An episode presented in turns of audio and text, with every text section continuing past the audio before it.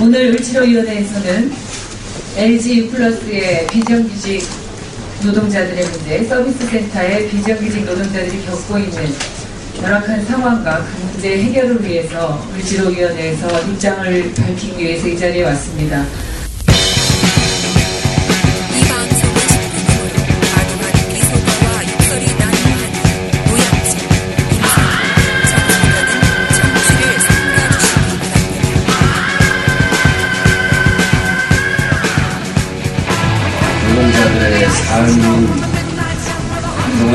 정말 너무나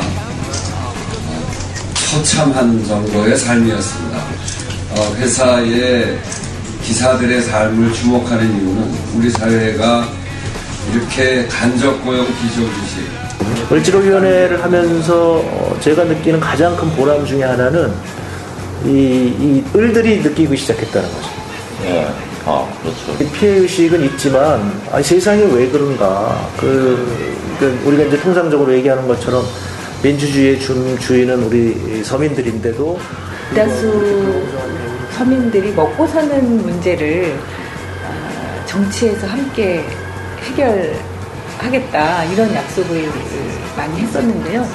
실제로 정치가 아, 내 삶을 바꿀 수 있구나. 나와 정치는 이렇게 가깝구나. 바로 내 문제구나. 정치에서. 제가 의원으로 있는 한 계속 갑니다. 그러니까 몇 명이 참여하든 어떤 방식으로 운영이 되든 저는 시민의 노동권을 보호하고 경제적인 불공정성을 없앤다. 그래서 공정 경제를 만들어낸다라는 점에 있어서는 저는 계속 가야 된다. 그 이유는 한국 대한민국 사람들을 위해서도 필요하고 우리 아이들을 도대체 이 박정희 군사독재 체제에서 얼마나 더 우리가 견딜 수 있을까? 이렇게 평생 내가 살면 제대로 인간다운 삶을 살 수 있을까? 60원짜리 밥을 먹던 시절이었거든요. 방 하나도 제대로 얻을 수 없었고. 그리고 어떤 그 정치적인 발언도 할 수 없고. 그래서 뭐 사업하시는 그런 분들도 계셔야 우리 사회가 너무나 잘 발전하니까요. 다만 그것이 조금 더 본인의 관점에서만이 아니라 사업주의 관점에서만이 아니라 그 상대방의 관점에서 이런 부분들이 너무 불합리할 수 있는 그런 분들의 그런 부분들에 대해서 의식적 그런 전환이 저는 필요하다는 생각이 들죠. 이 박사 이 작가 이이제이 스페셜 시작하겠습니다.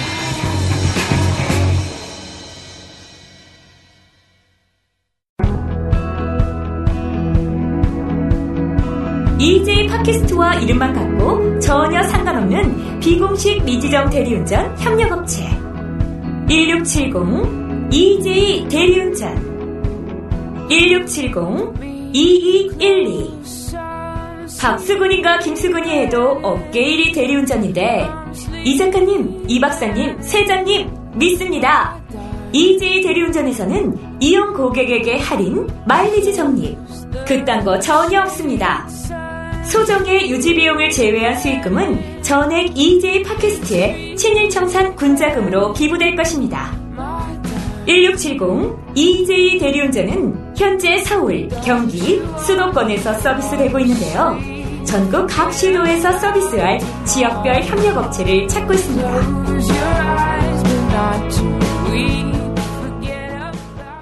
자, 아, 오늘은 말이죠. 저번 주에 예고해드린 대로 새정치 민주연합에 새정치 민주연합에서 유일하게 뭐 한다는 뭔가 성과를 내고 있다는 을지로 위원회에 소속되어 계신 국회의원 두 분을 모시고 어, 이, 이 박사 이 작가 이재희 스페셜을 한번 진행해 보도록 하겠습니다. 어제 사, 아, 저번 주에 사실은 세 분이 나오신다 그랬었어요. 우원식 의원, 진선미 의원, 또 은수미 의원 예. 세분 어, 모신다 그랬었는데. 어, 그러게요. 우원식 과 미미 시스터즈인데. 네. 음. 바, 바쁜 일이 있으셨나 봐요. 못 오시고. 아니 지금 저 감기 걸려가지고 감기. 네, 감기가 몹시 심해서 링겔 맞고 뭐 그런 형편이에요. 그, 그, 안 나올 차, 그게 아닌데, 내년 총선이 앞에 있는데. 우리 그렇게 계산적이지? 못해요. 아니 그거보다 우원식과 미미 시스터스가 네.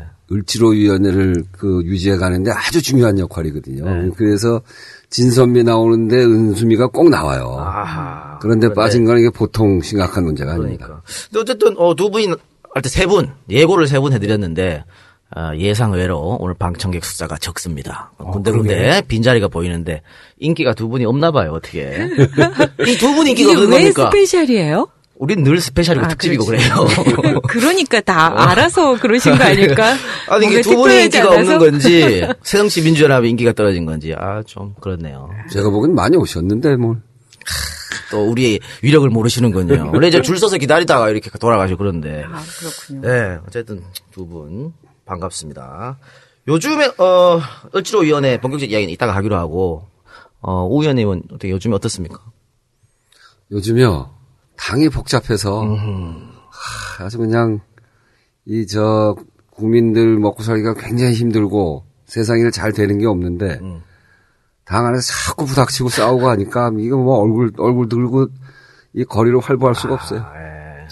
그좀 부끄럽고 그렇습니다. 아주 개파 개파 아주 시끄러워 죽겠는데 우원식 위원장님은 어느 개파로 분류가 되던입니까? 저는 이렇게 얘기하면은 비노라고 그러고 저렇게 얘기하면 친노라고 그러고 사실은 이제 김 저 3년 전에 돌아가신 김근태 의원하고 같이 했던 네네. 쪽이어서 친노 비노 이런 데하고 다 관계가 없습니다. 아 그러면 아 제가 그러면 보수 언론에서 쓰는 대로 풀이하면 김근태계. 김근태계에서 범친노 이렇게 되는 건가? 아니 근데 또 중간에 무슨 저 몇 마디 발언을 했더니 한때는 또 비노라고 비노라고 했어요. 예. 그때 그때 달라요. 아까 예, 이렇게 지내고 어떤 분이랑 통화하시는데 한참 푸념을 하시더라고요. 네. 원래 그런 거야 그러시면서. 근데 이 스페셜은 특별히 무슨 그 컨셉은 없는 거죠. 그냥 그냥, 막. 나오는 대로 하는 그럼요, 거죠. 예. 저는 안가에 대한 감회를 얘기하고 싶은데. 네, 한번 하세요. 네, 지난번에 제가 EJ 한번 출연했을 때 그 뒤에 안가를 마련하기로 네. 했던 거잖아요. 근데 오늘 제가 지금 처음 왔는데 어, 생각해보니까 지난번에 제 친구 영화 감독 하나가 한 친구가 있어요. 근데 그 친구가 EJ를 되게 좋아하면서 그 세기의 대결 있었잖아요. 굉장히 실망스럽게 네, 끝난. 복싱. 네, 그걸 여기서 보기 봤다고? 봤다고. 네. 우리 그런 거 많이 합니다. 같이 팬들이랑 같이 뭘할수 있는 거. 아, 예. 그렇군요. 대부분 성공하십니까? 아니 꼭, 꼭 그렇진 않아요. 아, 근데 지섭이 의원님 근황 어떻습니까? 어, 뭐, 바쁘게 살고 있습니다. 그러나, 뭐, 그닥 보람차지 않고, 끊임없이 그 구박받으며, 어, 가열차게, 무슨 뭐, 우- 뭐, 캔디 버전 내지는 영심이 버전 뭐 이런 거 있죠. 꿋꿋하게. 우리는. 비례대표 초선 의원이기 때문에 내년에 지역구에 도전할 건데 어떻게 사전 선거운동 좀 하실래요?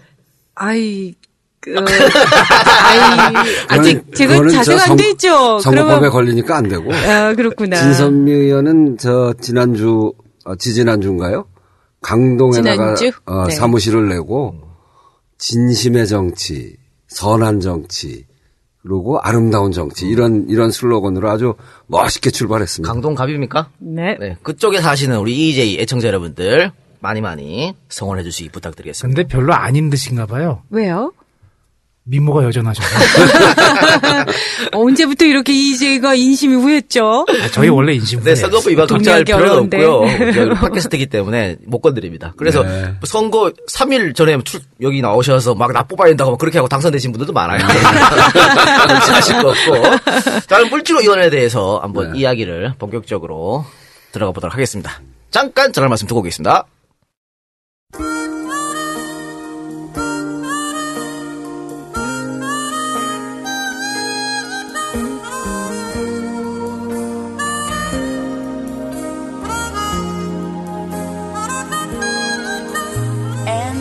안녕하세요. 찾아드리는 판촉물 내 PR입니다. 저희 회사는 직원들이 모두 진보 진영으로 똘똘 뭉친 온라인 판촉물 회사입니다. 판촉물 어떤 걸 골라야 할지 몰라 고민 많으셨죠? 저희 찾아드리는 판촉물 내 PR에 전화 주시면 판촉물 답례품, 기념품, 행사용품, 전도용품, 명절 선물 등 목적에 꼭 맞는 판촉물을 찾아드리고 인쇄와 포장, 배송까지 친절하게 상담해 드립니다. 홈페이지에 없는 물품이라도 전화 주시면 99% 구해드립니다. 그리고 특히 진보단체 행사에 필요한 물품이라면 동참하는 마음으로 믿을 수 없는 가격에 공급해 드리겠습니다. 네, 내 사업을 P, PR하는 R, 알짜배기 방법. 내 PR 검색창에 쳐주시면 되고요. 인터넷 주소는 www.nepr.co.kr이고 전화는 032-519-4800입니다. 참 홈페이지 게시판에 응원 댓글을 남겨주시면 추첨을 통해 소정의 상품도 보내드리겠습니다. 감사합니다.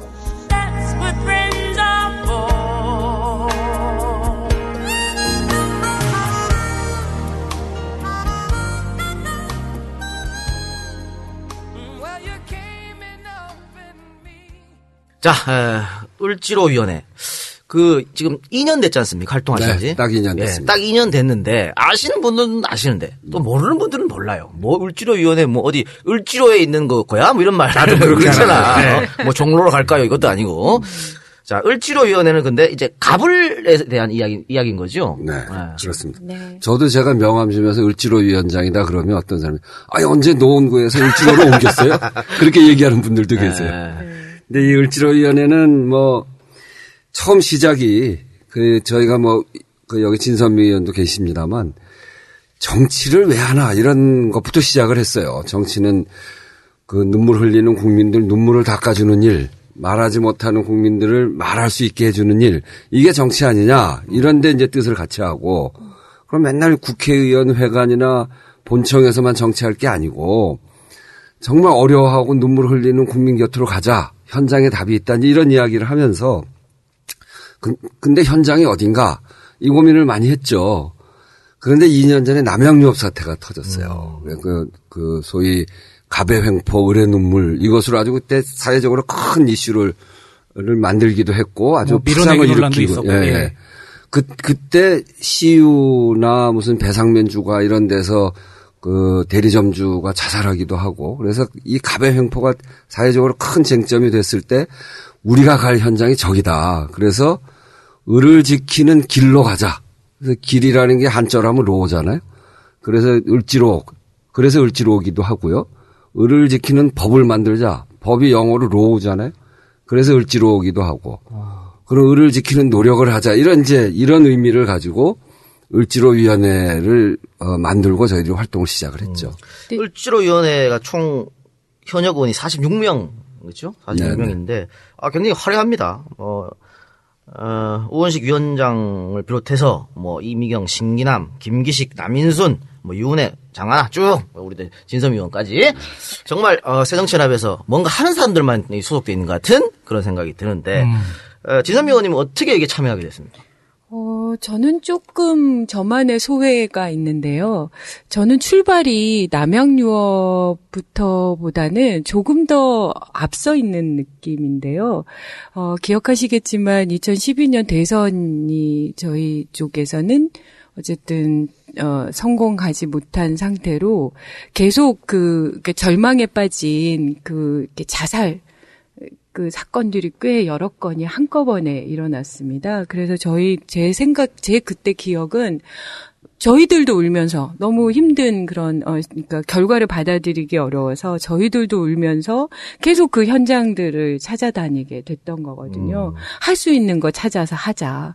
그래서 저는 거기서 출발이 있었다라는 혼자 생각이 좀 들고요. 그리고 이제 제가 전직이 변호사다 보니 이 을지로에 대한 남다른 감회가 있는데요. 그러니까 이게 계약서를 작성하다 보면 끊임없이 그러니까 을이 갑과 을이 왜 나왔냐라고 이렇게 돌아가 보면 계약서에 항상 그러니까 우리가 당사자 이름이 굉장히 길 수 있잖아요. 주식회사 뭐뭐뭐뭐 이렇게 기니까 항상 이하 갑으로 한다, 을로 한다 이렇게 돼 있는 거거든요. 그 갑과 을이 을지로 위원회 활동 때문에 없어졌다는 어, 아, 그렇습니까? 그렇습니다. 네, 네. 네. 계약서상의 가불은 굉장히 많이 정리돼 있어요. 뭐 완전히 없어지진 않았겠습니다만 대기업 대기업의 계약서를 저희들이 많이 봤는데 자연적으로 없어지기도 하고 또 어떤 어떤 회사는 저희들이 계약서를 갖다가 어 그걸 고쳐주기도 했고. 음, 전 그게 그게 그- 굉장히 사- 시사적이라고 생각하거든요. 을지로위원회 활동 성과 중 하나라고 볼 수 있겠네요, 그러면. 그 그렇죠. 저는 그렇게 아. 생각합니다. 왜냐하면 사람들이 이게 자연스럽게 머릿속에 또 생각 속에 이렇게 주입되는 게 있거든요. 그러니까 계약서상으로도 언제나 저 사람은 갑, 좀 힘 있는 사람을 다, 계약이 제일 위험한 게 그건 거잖아요. 예. 가장 그 힘 있는 사람 쪽으로 모든 게 유리하게 가게 돼 있는 방향인데 이미 시작부터 갑과 을이 구분돼 있는 거죠. 그냥 당사자인데. 어. 근데 처음에 을지로위원회 할 때 과연 오래 갈 수 있을 것인가 이런 의문점이 많았거든요. 왜냐하면 새정치민주연합 내에서도 을지로위원회 말고 다른 위원회가 많지 않습니까? 네, 네. 근데 이 을지로위원회도 결국은 흐지부지 되는 거 아니냐 이런 주장이 있었었는데 어쨌든 2년이나 이걸 계속 하셨어요. 그러면서 어쨌든 어, 성과를 지금 보여주고 있는데 그 성과를 이따가 얘기하기로 하고 이렇게 2년 동안 할 수 있었던 뭐 동력이랄까요? 뭐가 있- 뭐가 있- 있었겠습니까?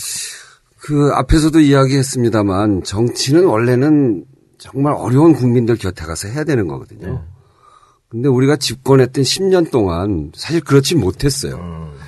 저는 제가 이 을지로위원회 만들면서 또 지금 말씀하신 대로 지난 대선을 평가하면서 우리가 중산층과 서민의 정당이라고 이야기를 했는데 정말 이 심리적으로 불안하고 생활이 불안한 50대에서 선거에서 많이 졌고요. 그 월수로 보면 200만 원 이하라고 하는 서민들한테서 많이 졌습니다. 근데 그걸 왜 그랬나 이렇게 생각을 해보니까 정말 서민들이 힘들어할 때 집권했던 10년 동안 우리가 곁에 가 있지 않았던 거예요. 민주정부 만들 때 사실은 세상을 바꿔달라 이 요구 안에는 하나는 그 정치적 민주주의도 이루어야 되지만 그걸 통해서 사람들의 먹고 사는 문제를 바꿔달라는 게 그 민주주의를 요구하는 사람들 마음속에 다 있었던 거거든요. 근데 그 민주정부 10년을 거치면서 보니까 정치적 민주주의는 그래도 좀 진전을 했는데 사람들 먹고 사는 문제는 잘 못했어요. 그렇게 되면서 나중에 노무현 대통령에서 이명박을 사람들 선택해서 넘어갈 때 그때가 바로 이 소위 정치적 민주주의는 니네 거. 그런데 그거, 그거 한 사람들이 우리 먹고 사는 문제는 해결해 주지 못했어. 무능한 집단이야. 이렇게 되면서 우리를 선택하지 않은 거거든요.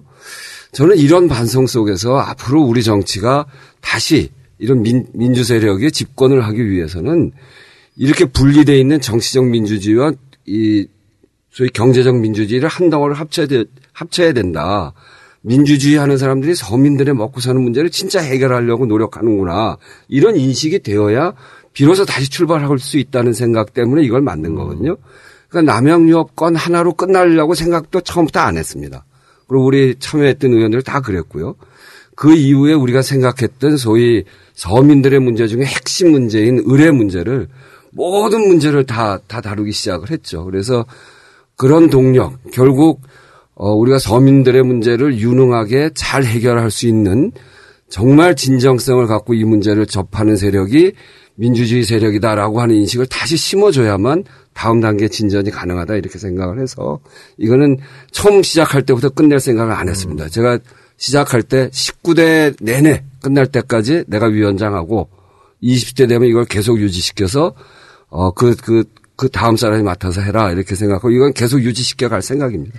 근데 누구나 다 그렇게 시작하죠. 다 오래 하려고 생각하는데 현실적으로는 그게 이렇게 어, 오래 가지 못했던 그렇죠. 현실이 있고 20몇 년씩 그 정당 특히 우리 당 활동을 하셨던 의원님들조차도 이런 걸 처음 본다라고 얘기하세요. 근데 저는 그 비결은 저 혼자 생각해 보면 저는 그러니까 원래 정당이라는 게 집단 플레이인 거잖아요. 단체로 함께 뭔가를 해내는.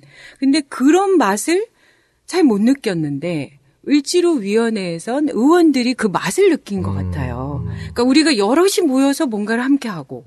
예. 그래서 이제 제가 그때마다 들었던 게 동의하긴, 어, 그러니까 저는, 어, 진짜 그랬을까? 이런 생각이 들어요. 왜냐면 저는 초선이니까. 네. 근데 이렇게 당직자든 실무자든 이런 분- 분들이 뭐라고 얘기하시냐면, 그러니까 이게 책임 의원이 따로 있잖아요. 우리도 그, 그러니까 이제 이 필요 실무적인 필요에 의해서 그런데 책임 의원들이 주로 발언을 하고, 그러니까 의원들이 다른 사람들은 그 일에 굳이 발언을 하지 않고도 함대 힘을 못, 못 해주는 이른바 벽. 병, 병풍. 병풍. 병풍. 병풍.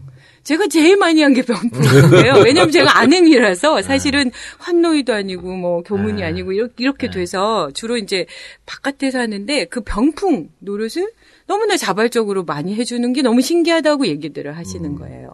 저는 그것에 어떤 비결이 있었던 게 아닌가. 예. 알겠습니다. 그리고 이게 그 지금 그 얘기 하셨는데 저도 참 놀라운 일이에요. 국회의원들이 자기가 할 역할이 분명치 않으면 옆에 가서 이렇게 들놀이 안 서주거든요.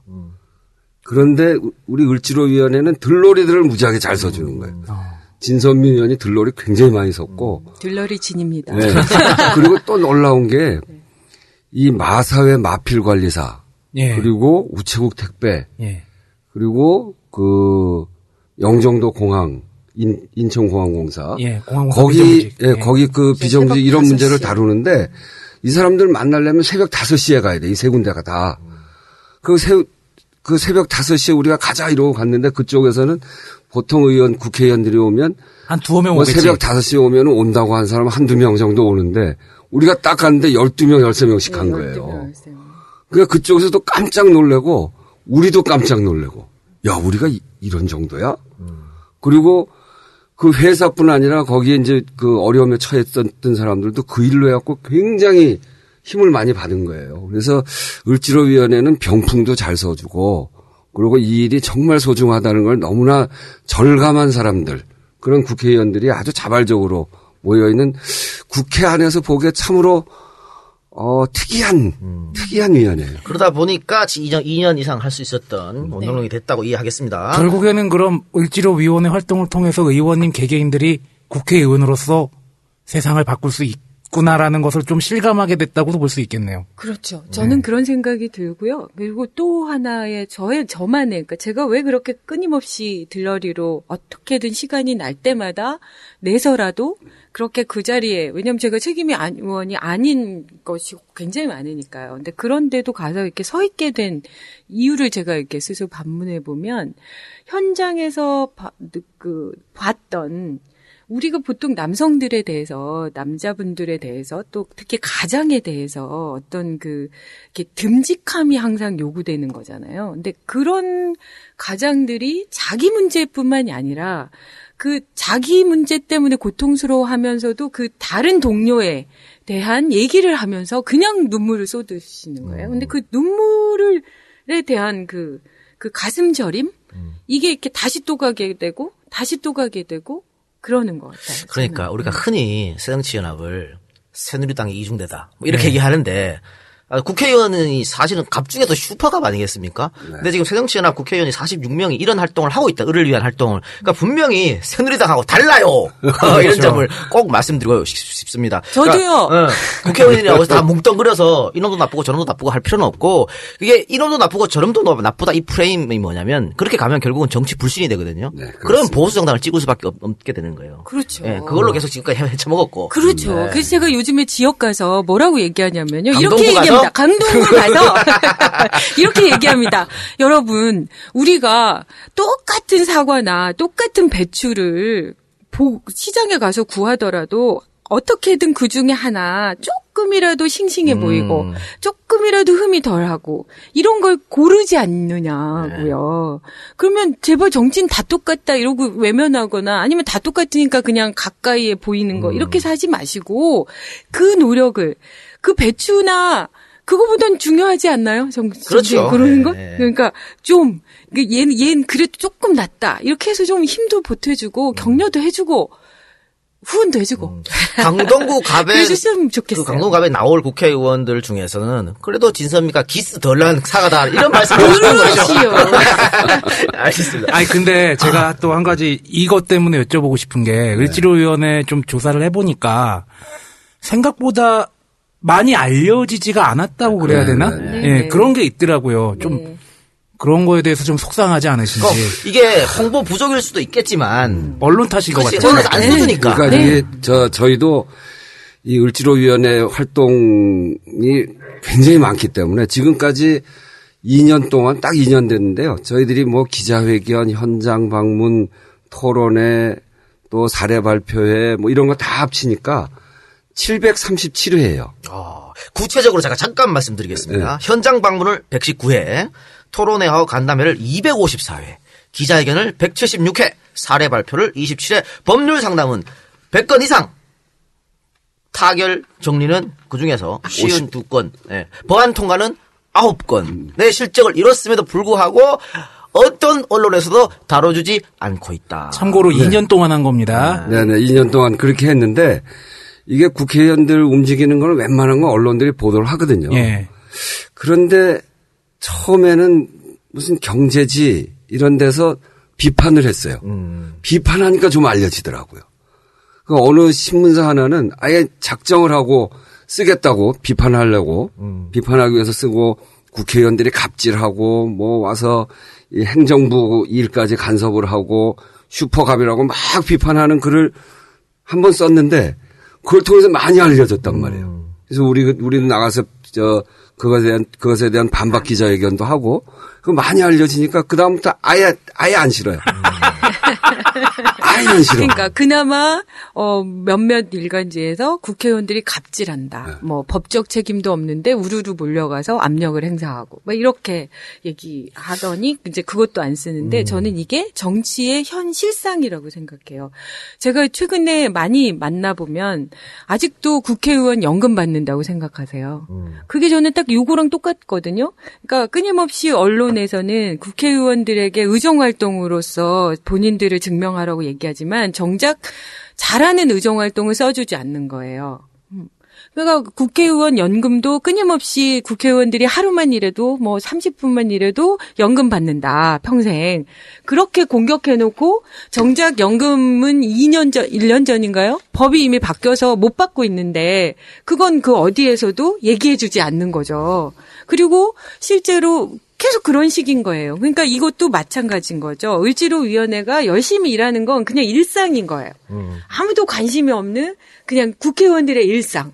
그러니까 저는 그것도 똑같은 게 예를 들면 본회의에 사람들이 없다면서 한 사람 있는 것만 잡잖아요. 근데 실제로 우리가 이 예, 예측 불가능한 국회 일정 때문에 본회의가 일정이 잡히는 게 굉장히 갑자기 잡히거든요. 여야가 합의가 돼야 되니까. 그러면 모든 국회의원들은 그, 그 일상적인 의정 활동 때문에 간담회를 잡다, 잡는다거나, 그 을지로위원회에 간담회 하거나, 또 그 민원인들을 만난다거나, 어디 행사에 간다거나, 이런 약속들이 쫙 잡혀 있는 거예요. 그러면 그것 때문에 나가는 거거든요. 그건 의- 기자들이 더 알아요. 왜냐면 같이 사니까. 그런데도 그거를 알면서도 다르게 쓰는 거죠. 본회의에. 빈자리 보면서 의원들은 다 어디 나가서 놀고 있는 것처럼 본회의 무용론 뭐 이렇게 얘기하는 그러니까 이게 이제 두 가지 면이 있는 것 같아요. 하나는 왜 저 개가 사람을 물으면 뉴스거리가 아니잖아요. 사람이 개를 물으면 뉴스거리가 되잖아요. 국회의원들이 좀 잘하는 일은 뉴스거리가 아니고 국회의원들이 싸우는 일은 뉴스거리. 이- 그렇기 때문에 기사가 안, 안 되는 면이 하나 있고요. 또 하나는 을지로위원회가 다루는 일이 뭐냐면 비정규직 문제하고 자영업 문제를 다뤄요. 비정규직 특히 간접고용 비정규직 이런 문제는 재벌 대기업들이 되게 그렇기 때문에 거기하고 많이 싸웁니다. 그리고 자영업 문제는 그것도 역시 유통 재벌들하고 싸우게 돼 있어요. 그러니까 이 비, 그 을지로위원회가 현장에 찾아가고 문제를 제기하는 것은 전부 다 거의 다가 재벌 대기업 문제입니다. 지금 10대 재벌인 기업하고 안 싸운 기업이 없어요. 이 문제는 우리 사회가 지금 이렇게 어려워지는 서민들의 삶이 이렇게 어려워지는 아주 본질적인 문제거든요. 이 문제를 을지로위원회가 건드리기 때문에 이 문제가 국민들한테 알려지면 이게 상당히 이 보수 언론이나 보수, 보수 진영에서 볼 때는 굉장히 위험한 거죠. 그래서 아예 처음에 비, 판을좀 하다가 아예 안 다루는 쪽으로 방향을 바꾼 것 같아요. 그렇죠. 역시 뭐 결국엔 칭찬밖에 할 게 없는 게 우리 늘 얘기하지만 방송에서 조중동 반대로만 하면 된다. 그럼.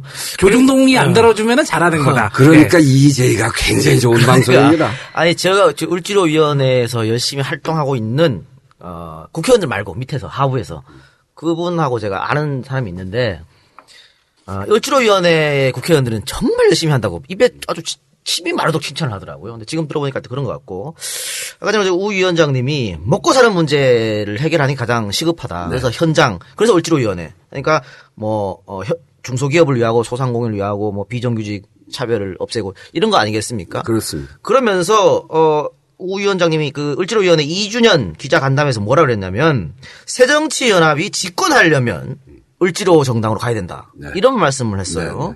그런데 반대쪽에서는 결국은 이게 이렇게 간다는 것은 좌클릭 아니냐. 음? 그렇게 되면 중도층 못 뺏어오는 거 아니냐? 이런 지적이 또 나오거든요. 그러니까 선명 야당으로는 못 이긴다. 이런 주장 같은데 여기에 대해서는 어떻게 생각하십니까? 그거 참 한심한, 한심한 소리고 배부른 소리입니다. 지금 우리가 얘기하고 있는 거는 좌냐 우냐를 이야기하는 게 아니에요. 우리 전에 열린우리당 때 개혁이냐 실용이냐 이런 논쟁한 적이 있거든요. 그때도 제가 그런 지적을 했었는데 허생 전에 허생이 북벌하는 장, 북벌하러 가는 장수들한테 이렇게 얘기를 해요. 전쟁하러 가는 사람들이 말이야 상투 틀고 도포자락 이렇게 이렇게 날리면서 전쟁이 되겠냐? 전장 제대로 하려면 도포자락 자르고 상투 자르자. 그거는 실용이지만 굉장한 개혁이에요. 그, 어, 그런데 허생이 이제 전쟁 끝나고 와서 이게 공공하니까 돈을 빌려갖고 말총을 매점 매석을 한단 말이에요. 그리고 돈을 많이 벌어요. 그거는 실용이지만 반개혁이거든요. 우리가 경계하는 것은 실용을 경계하고 개혁을 경계하고 이런 게 아니라 실용을 빙자한 반개혁을 경계하는 거거든요. 이걸 대립시키는 건 옳지 않아요. 좌냐 우냐 이거 갖고 당 안에서 논쟁하고 어느 길로 갈 거냐 이거 갖고 논쟁하는 거는 그야말로 공리공담이에요. 쓸데없는 소리입니다. 국민들 먹고 사는 거 관계없어요. 지금은 굉장히 사람들의 삶이 어렵고 청년들도 정말 도탄에 빠져 있는 삶 아닌가요?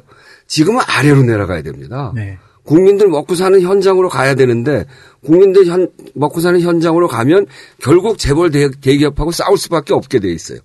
이것을 아주 실용적이고 그리고 지금의 문제를 극복하는 그런 문제로 봐야지 이걸 좌로 보고 또 뭐 이렇게 이렇게 이야기하는 건 정말 한심한 소리고요.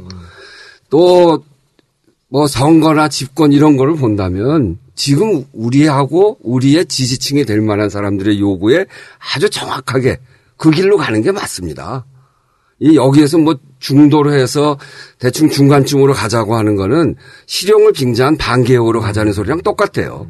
저는 그렇게 얘기하는 거는 집권할 생각도 포기하고 대개 새누리 이중대로나 가자. 이렇게 얘기하는 거랑 다르지 않다. 지금 국민들이 요구하는 건 분명한 게 좌냐 우냐 이런 것이 아니라 국민들 삶 속으로 와라.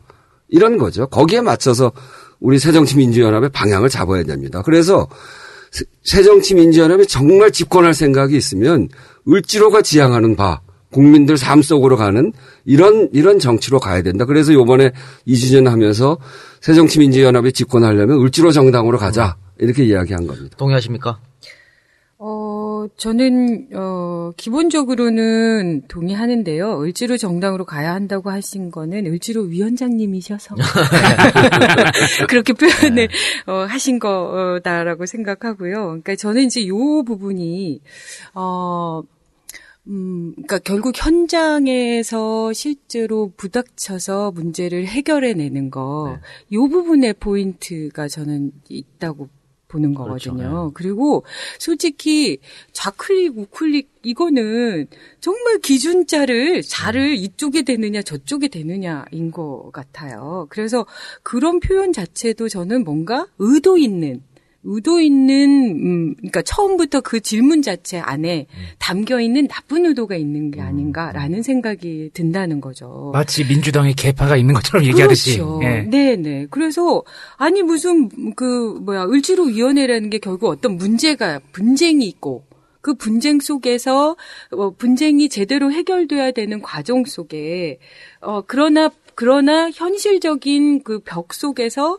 뭔가 부당하게 억울함을 당하고 있는 그런 약자 편에 쓰는 거라는 건데 그 약자라는 게 언제 멈춰서 있는 적이 있나요? 약자와 강자라는 게 언제 항상 멈춰 있나요? 내가 나이가 들면 저는 그게 참 이상하다는 생각이 들어요.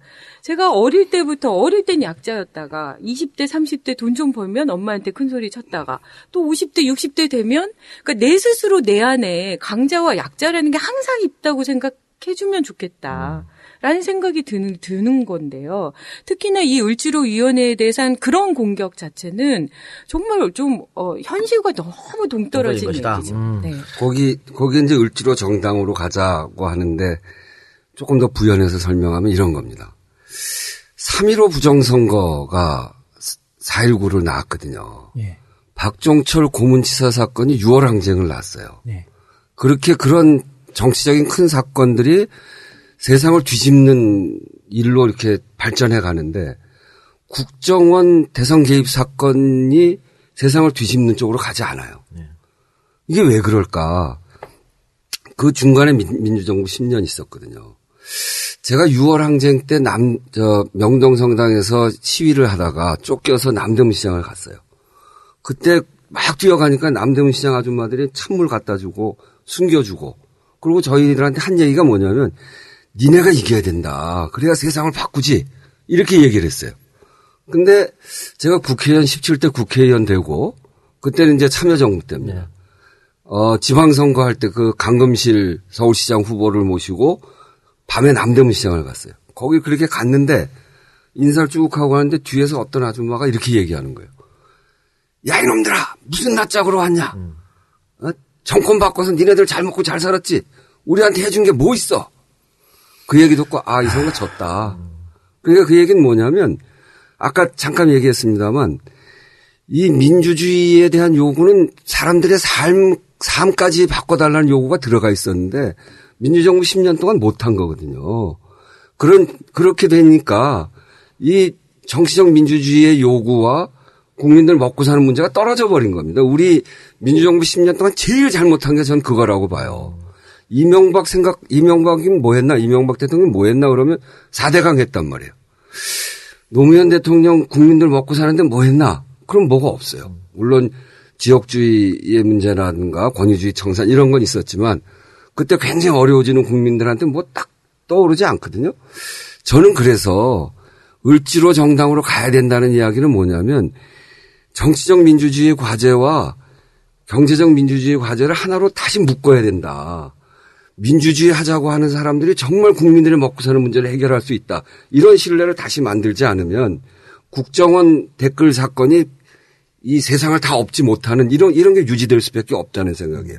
그래서 을지로위원회를 통해서 새정치민주연합이 정말 서민들의 삶을 바꾸는 그런 세력으로 가지 않으면 안 되고 그 길이 어, 을지로의 길이고 을지로 정당으로 가야 된다 이런 주장을 하게 된 이유죠.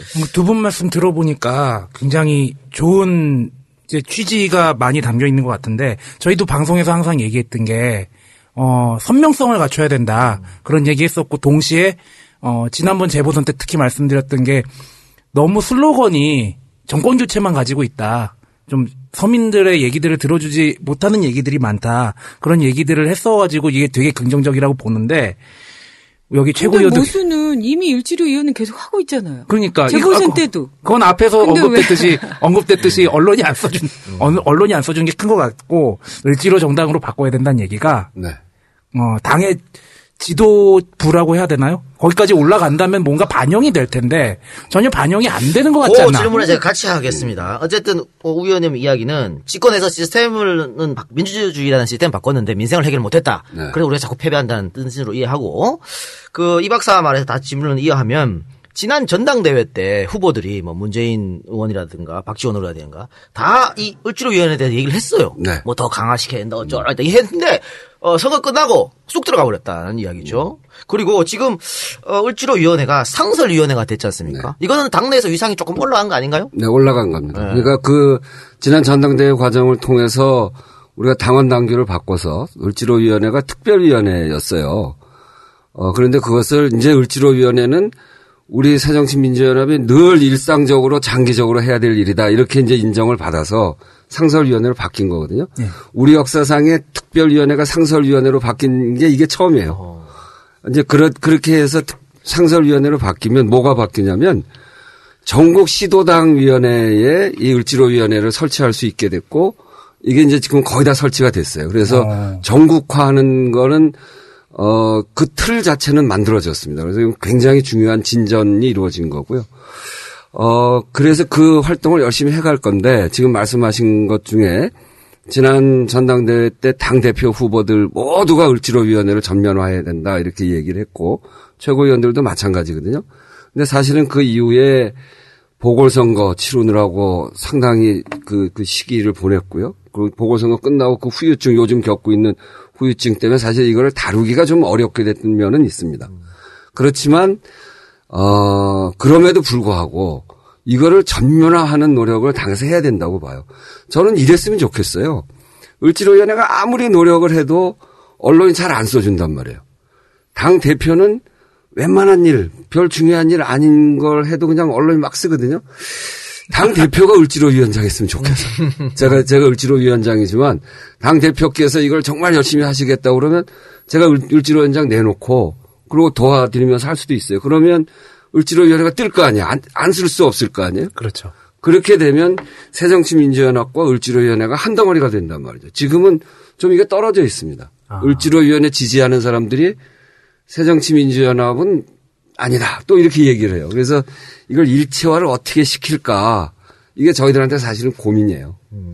그러니까 저도 그 문제와 관련해서 예를 들면 기억하실지 모르겠어요. 국정원 대선 개입 사건 때 네. 제가 여기 출연해서 그 말씀을 드렸던 것 같아요. 그러니까 참 괴로웠다. 왜냐하면 저는 어 그때는 뭐 민주당이었지만 그러니까 새정치민주연합의 의원이기 때문에 가능했고 새정치민주연합의 의원으로서 일을 한 건데 그런데 제가 열심히 일을 하는 거는 내가 일을 혼자 하는 거고 우리 당은 일을 안 하는 걸로.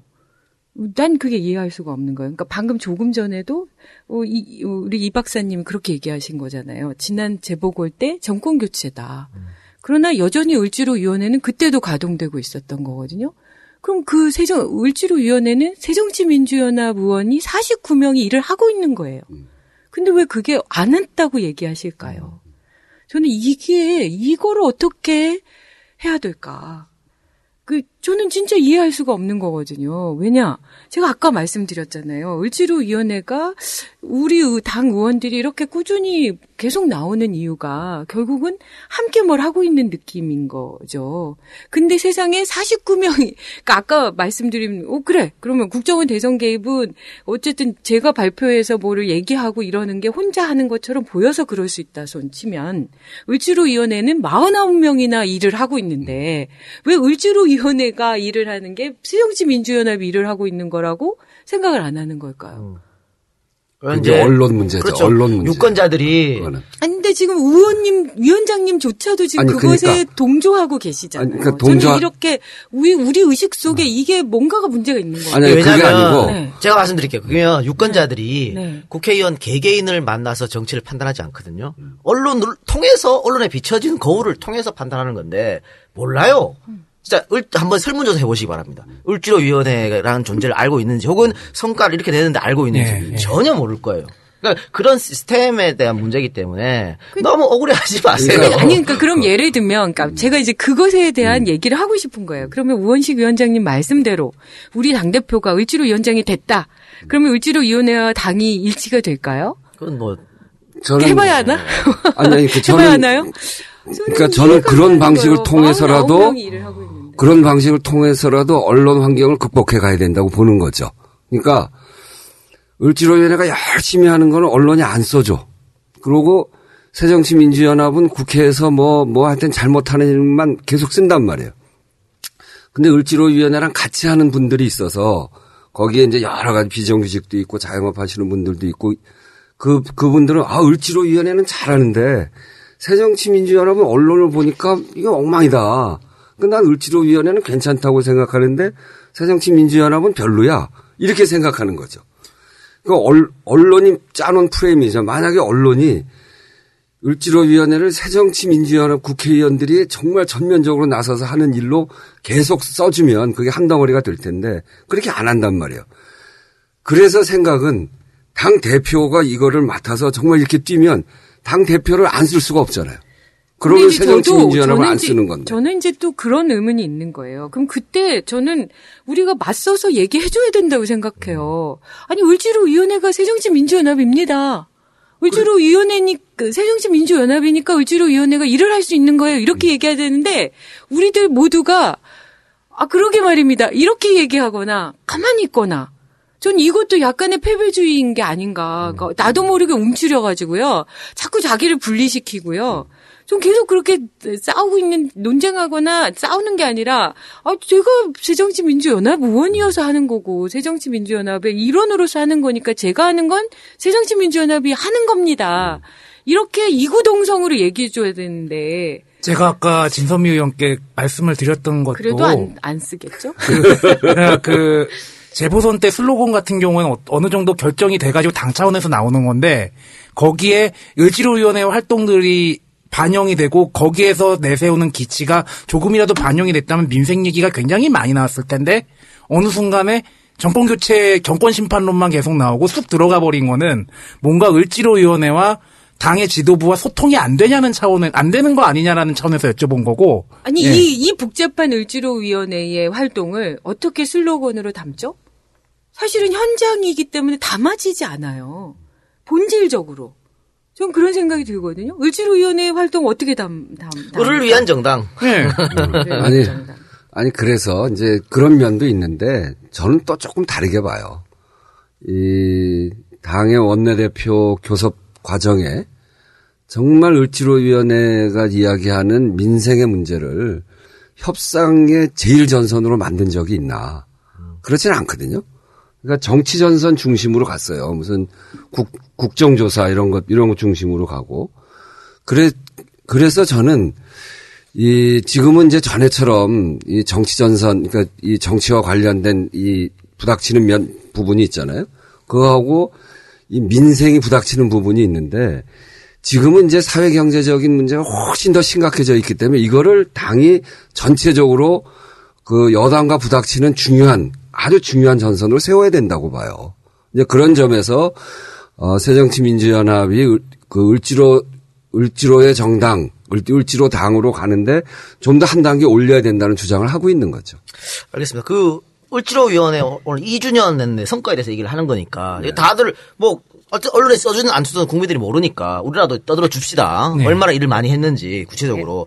근데 제가 보니까 을지로 위원회에서 가장 중점적으로 한 것은 이 비정규직 노동 문제 해결하는 것던 같아요. 그래서 법안 통과도 보면 뭐 건설 노동자 지원법 같은 것도 마찬가지겠죠. 또 서민이자 부담 경감법, 뭐 불법 채권 추진 방지법도 마찬가지겠고 또 IT 노동- 노동자 보호법, 초원 경찰 처우 개선법 제가 했어요, 제가. 그렇습니까? 이런 거 통과가 됐는데 네. 이거는 이제 비정규직 노동 문제 해결이었고 그 다음엔 또 이제 특히 중점적으로 한 게 중소상인 또 중소기업 보호예요. 그리고 보면 CU 방지법 같은 거. 이게 이제 가맹 사업 거래 공, 공정화에 관한 법률입니다. 또 임차 상인 보호법, 또 슈퍼갑 일감 무너지기 제한법 이런 것들. 어, 이런 것들은 어, 중소상인 또 중소기업 보호, 그러니까 권리금 약탈 방지법 마찬가지죠.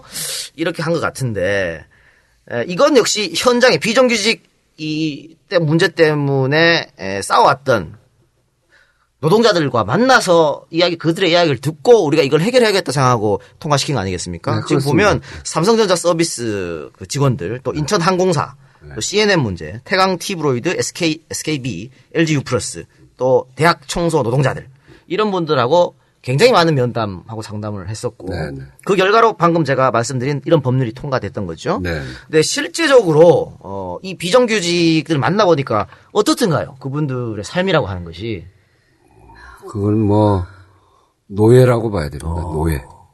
그러니까 이 청소 노동자의 경우에 보통 우리가 8시간 일한다고 그러잖아요. 근데 그분들은 8 자기가 맡은 영역을 8시간 할 방법이 없어요. 그러니까 한두 시간 더 전에 가고. 그러니까 아주 그야말로 첫, 첫 버스를 타고 4시에 출발하는 버스 이런 거 타고 나가는 거예요. 그리고 계약서에도 이런 것들이 있어요. 어, 일과 시간에는 노래를, 하- 콧노래 할 수 없다. 아, 잡담, 계약서 잡담하지. 마라. 네. 그리고 잡담하지 마라. 어디에 앉지 마라. 이런 것들이 있어요. 계약서에 그런 거 있어요. 그리고 해고 사유에도 뭐가 있냐면 사상이 불온한 자, 이적 행위를 이 이적 행위가 가능한 자, 뭐 이런 이런 거. 그러니까 그게 청소 노동자가 무슨 사상이 불온하고 이적 행위를 합니까? 그거는 아무 때나 자르겠다는 거예요. 그래서 아무 때나 잘리고 있어요. SK 브로드밴드, LG U 플러스 그런 분들은 그야말로 이게 다단계 하도급 구조의 맨 끝에 있는 건데 이분들이 어, 이게 분명히 노동자인데 노동자로 돼 있지 않고 개인 사업자 같이 돼 있어서 건 by 건 한 건 하면 얼마씩 받는 그래서 그야말로 토요일 일요일까지도 정말 아주 죽을 만큼 일을 하는데 일할 때 이게 안전 그 이 케이블 이거 설치하고 그럴 때는 옥상 꼭대기에 올라가잖아요. 안전 장비도 하나도 없어요. 거의 무방비인 상태에서 작업을 하다 떨어지면 다치면 그거 그것도 이제 다친 어떤 그 산재 같은 거 처리해야 되는데 산 산재 처리도 거의 안 되고 그래서 너무 너무 힘들기 때문에 이분들이 이제 그 이렇게는 못 살겠다 이렇게 노예 같이는 못 살겠다 그래서 노동자원 만들어서 최근에 이제 막 붙기 시작하는 거거든요. 조금씩 개선됩니다. 근데 이분들 협상도 대개는 이제 간접 고용 비정규직 이게 용역 업체의 직원들이기 때문에 원청은 나오지도 않아요. 법에서 원청과 협상을 못 하게 돼 있어요. 그래서 우리가 지금 내놓은 게 어, 삼성전자 서비스 직접 교섭 촉진법이라는 이름으로 내놓은 그 노동조합법 개선 개정을 하는 안을 내놔서 원청과 직접 교섭하는 그런 법도 내놨는데 새누리당이 물론 반대죠. 그래서 통과를 못 하고 있는데 거긴 다 재벌 개, 그 대기업 편만 들어주니까 그래서 거기 반대해서 못 하고 있는데 정말 그 비정규직 특히 간접고용 비정규직은 협상도 제대로 못 하고 아주 열악한 처지에 있고 그러다가 삼성전자 같은 경우에는 몇 분이 자살했잖아요.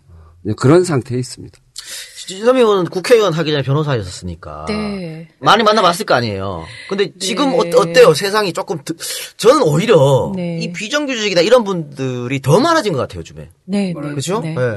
그러니까 이제 어 나쁜 일자리만 늘어나고 있는 거죠. 제가 어제 우리 그더 좋은 미래 연구소에서 그 장하성 교수를 초빙해서 저희가 경제 특강을 들었는데 그분이 말씀하신 몇 가지의 그 객관적 수치에 근거한 말씀들이 정말 충격적이었지만 그 중에 가장 충격적이었던 게 지금 우리가 기본적으로 모든 국민들의 소득 중에 가장 많은 92%를 차지하는 게 근로소득인데 그 근로소득의 수준은 계속 지속적으로 단 한 번도 그 뭐지 좋아진 적이 없다는 거거든요. 그 상황들 자체가 그죠? 70몇 프로 떨어져 있는. 떨어져. 예. 아이고. 그러니까 그 그러니까 모든 국민들이 다 근로소득으로 먹고 사는데 근데 그것들이 점점 열악해지는 그 지표 지수를 보니까 왜 그런지를 알겠더라고요. 그러니까 점점 나빠진 거 맞아요. 그렇죠. 네, 대부분의 구성원들이 이 나라에 그래서 정말 누구를 위한 성장인가 그것과 관련해서 아까 그 사례 말씀했잖아요. 저 맨날 울었는데 제가 좀 눈물이 많아요. 근데 맨날 울 수밖에 울보예요, 없어요. 같이 울보. 같이. 울 수밖에 진울보. 없는데 제가 게- 제일 충격적이었던 게 학교와 공항이에요.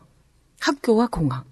그러니까 인천공항은 지금 계속 자랑하잖아요. 전 세계 1위. 일이다. 네. 서비스 1위라고. 뭐그 8년 서비스 연속이지 1위인데 뭐그90 몇 프로의 그 서비스를 제공하는 90 몇 프로의 사람들이 다 비정규직이에요. 서비스 노동자들이. 네. 그래서 그, 그 전- 깨끗하게. 전체 직원 중에 어, 누군가에게 깨끗하게 청, 청소를 해서 그 깨끗함을 제공해주는 그 아주머니들이 그 서비스 1등을 하려고 계속 내몰리고 쫓겨서 화장실에서 쉬어요. 밥을 화장실에서 먹고. 휴게실이 따로 있는 게 아니고. 아니고.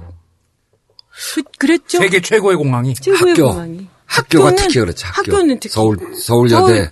서울 서울여대 가 보니까 여자 화장실 맨 끝에 깐에 거기 거기다 휴게실을 만들어서 쉬더라고. 아니, 그 앉, 앉을 예. 수도 앉을 수밖에 없는 거죠. 그 밥도 서서 먹고 시간 시간도 제대로 내주지 않아서 그러니까 그 그러니까 이제 저는 그게 이렇게 비교된다는 거예요. 그러니까 공항이 주는 우리에 대한 이미지 그리고 사실 학교라는 게 정말 우리의 미래인 아이들을 키워내는 거잖아요. 근데 그런 그런 과정 속에 이런 엄청난 그 차별이라는 게 공존하고 있다는 게 원래 뭐 인, 인생이 다 그런 거지만요.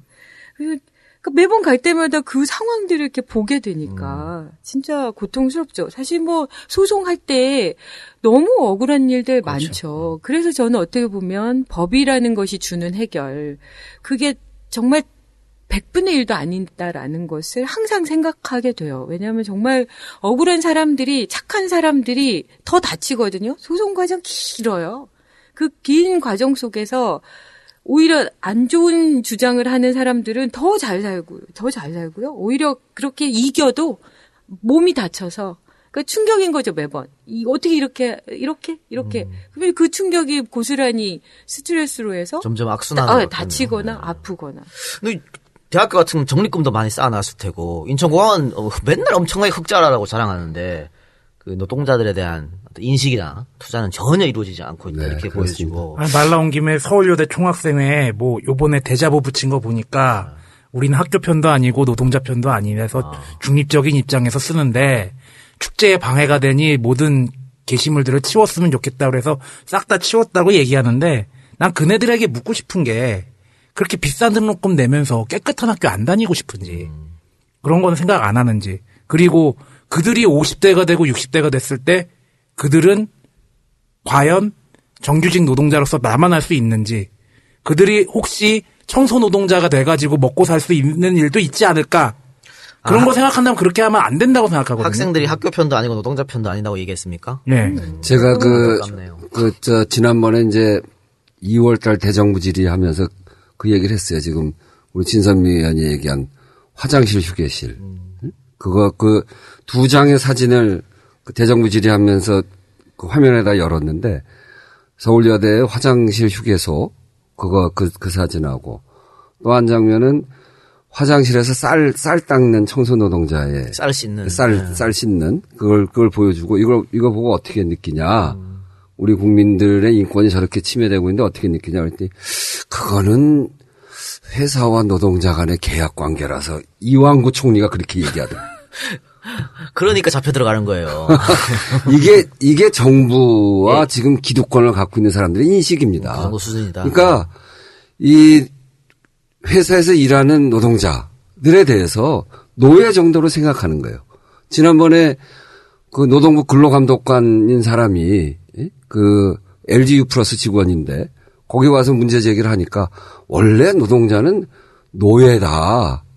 그 돈, 돈을 받고 일하는 그, 그 시간은 노예인 거다. 이렇게 근로 감독관이 얘기를 했거든요. 물론 지금 이제 아마 직위해제돼 있을 텐데 그런 인식이 우리 사회에 있는 겁니다. 그러니까 제가 그 문제 때문에 한번 이렇게 질문 드릴게요. 지금 울지로위원회가 굉장히 어, 열심히 노력해서 개별적인 사안에서는 어떤 성과를 내고 있다. 네. 그런데 지금 방금 말씀하신 이런 것들 이건 사- 이건 사실은 구조적 문제거든요. 구조적으로 문제를 해결해야 되는 거 아니냐. 네. 그러니까 아, 아까 뭐 진우원님이 나쁜 일자리 만들고 있다 그랬는데 당연히 좋은 일자리를 많이 하면 좋겠죠. 근데 지금 현 상황이 어, 고용 없는 성장 사회로 가고 있고 또 기업은 돈을 계속 쌓고 있고 투자는 안 하고 R&D 투자는 절대 안 하고 고용 안 하고 지들 배만 불리고 있지 않습니까?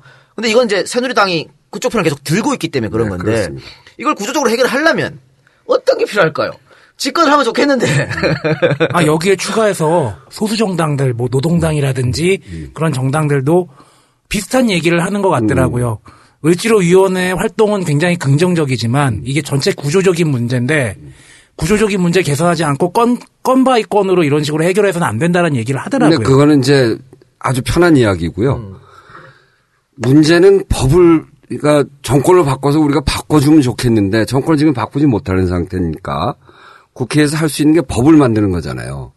법을 만들려고 법을 막 내놨는데 새누리당이 이게 우리가 소수고 새누리당이 많, 많으니까 새누리당이 동의를 안 해요. 그렇지. 네. 심지어 제가 환노인데 환노위에 여당 간사가 무슨 법을 내놓으면 이거 저 기업하는 사람들한테도 동의 받았습니까? 이렇게 물어봐요. 그러, 그러고서 아 그럼 그렇지 않으면 다음으로 넘어갑시다. 이러고 안 한단 말이에요. 기가 막힌 현실.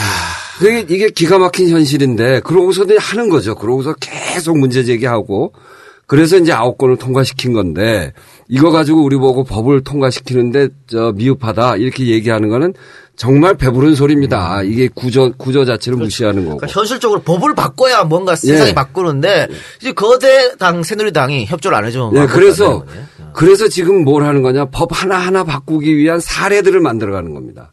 현장에서 싸우고 거기에서 생기는 문제들을 가지고 아주 현실 현실감 있게 그 문제를 찾고 그 이 그분들의 삶을 국회 와서 보고하고 이러면서 하나씩 하나씩 바꿔가는 거거든요. 현장만 집중하는 것이 아니라 현장에 집중해서 거기에서 나오는 여러 가지 논리를 가지고 법을 바꾸기 위해서 쓰는 거죠. 사회의 그런 현- 현장의 문제를 고발하고 결국 법, 법의 개정이 필요하다는 이야기를 하는 그런 논거로 쓰, 쓰기 위해서 활동하는 거거든요. 그런데 법 개정이 미흡하다 이렇게 얘기하는 거는 그거는 좀 제가 보기엔 문제가 있습니다. 진우원님. 네. 그러니까 저는 사례를 가지고 음. 설명을 드려보면요. 그러니까 지금 그 아까 말씀드린 청원경찰 처우 개선법. 그러니까 본인이 냈다고요? 네네. 네. 본인, 그러니까 본인, 그러니까 제가, 제가 그걸 내서 처리를 하는 과정을 네. 돌아다 보면 네. 거의 2년 가까이 시- 세월이 흘렀는데 그 과정 속에서 부딪히는 문제들을 살펴보면요. 그러니까 이게 사실은 원래 그러니까 법이 통과되기 어려운 거, 중에 주된 이유는 예산이 많거나 네. 뭐 이런 문제인 거잖아요. 근데 사실 이거 예산이 많지도 않, 음. 않았어요. 그런데도 기재부에서 반대하면 그게 걸리는 거예요. 그러니까 우리가 상임위도 다 통과했는데 법사위에서 기재부가 반대하면 멈춰 서 있는 거예요. 그러니까 이 법이 통과되는 과정을 보시면 이게 11개의 법도 정말 많이 통과된 거다라고 보실 수 있다는 거죠.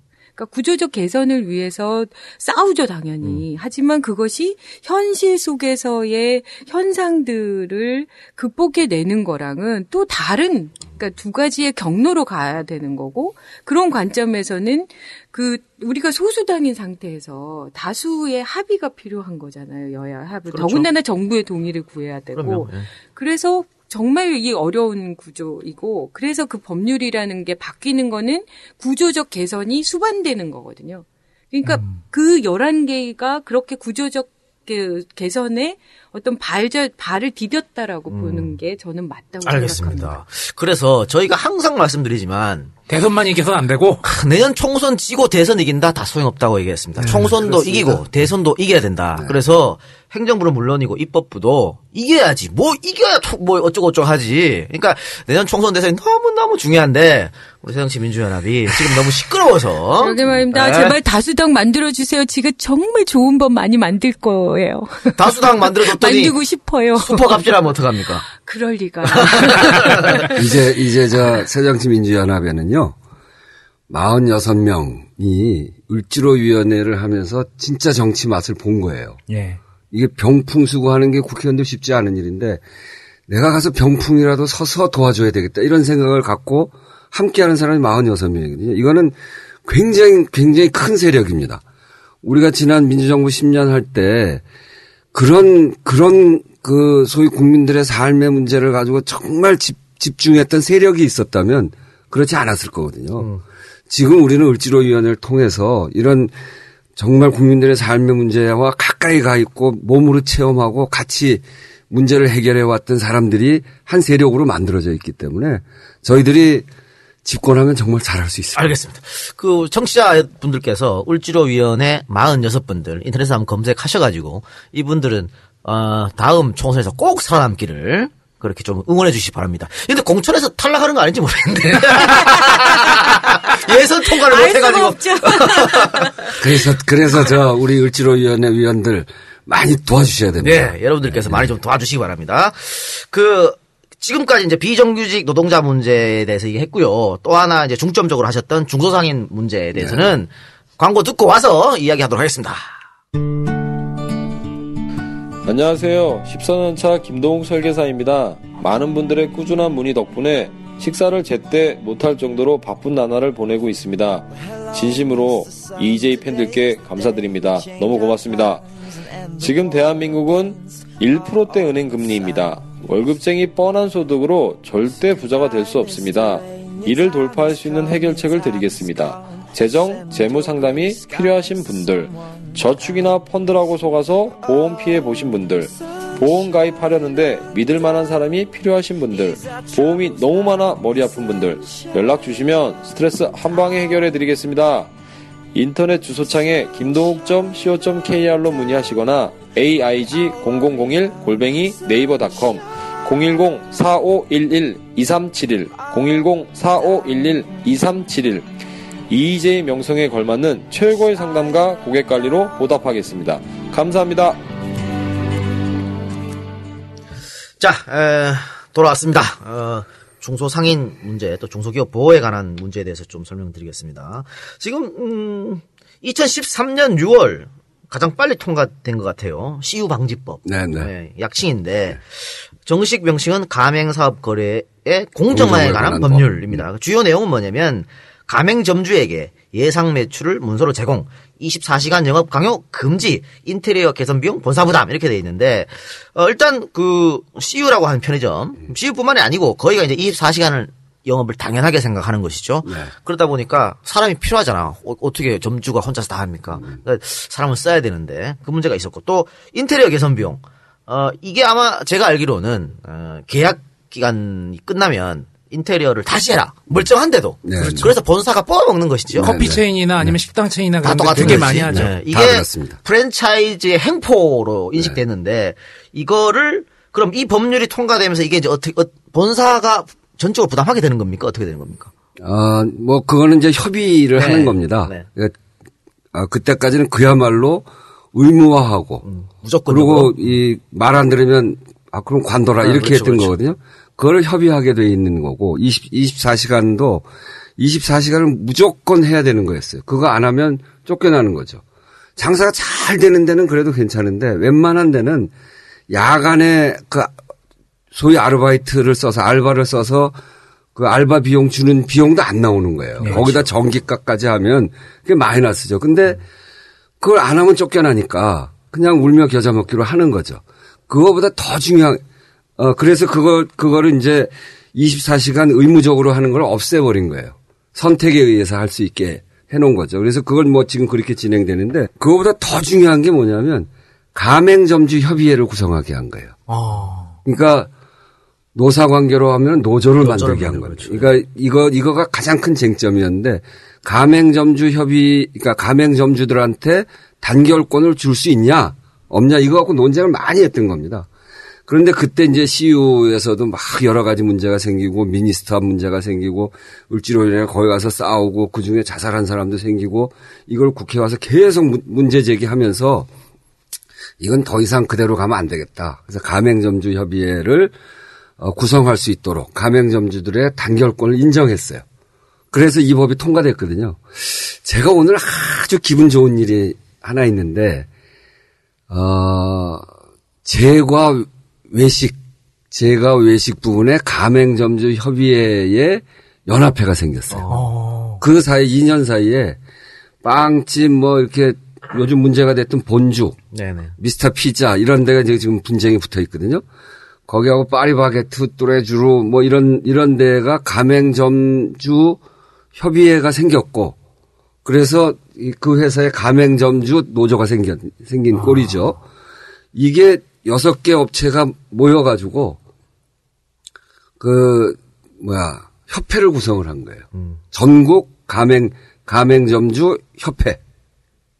그러니까 전국 단체가 생기는 겁니다. 지금 여러 여러 개가 합쳐져서 그래서 비로소 이제 이 가맹 사업 쪽에 이게 처음 생긴 건데 가맹 사업 쪽에 이 가맹 본부가 마음대로 하기에는 굉장히 덩어리가 큰 가맹점주들의 단체가 생겨서 제대로 이제 협상을 하는 그런 그런 틀이 만들어지기 시작을 했죠.